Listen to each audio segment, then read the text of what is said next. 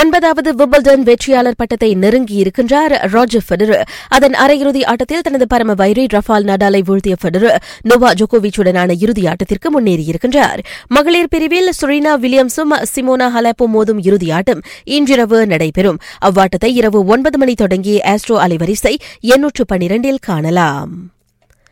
பால் போக்பாவுக்கான விலையை Manchester United அதிரடியாக உயர்த்தியிருக்கின்றது.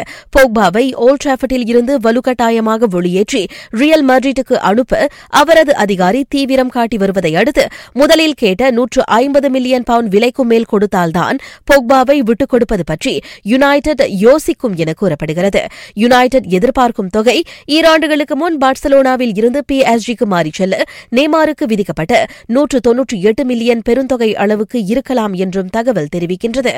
போக்பாவை வாங்க யுவாந்தஸுக்கும் ஆர்வம்தான். ஆனால் வாய்ப்பு என்னவோ ரியாலுக்குதான் அதிகம் இருப்பதாக கூறப்படுகிறது.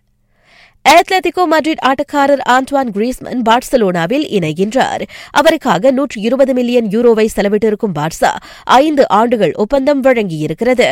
Neymar Kylian Mbappe Philippe Coutinho Joao Felix Ousmane Dembele ஆகியோரை அடுத்து உலகின் ஆறாவது விலையுயர்ந்த ஆட்டக்காரராக கிரீஸ்மன் திகழ்கிறார். பிரிமியர் லீக் ஆட்டத்தில் யூகேஎம்எஃப்சி ஜேடிடி டூ அணியை மூன்றுக்கு இரண்டு என வீழ்த்தியது.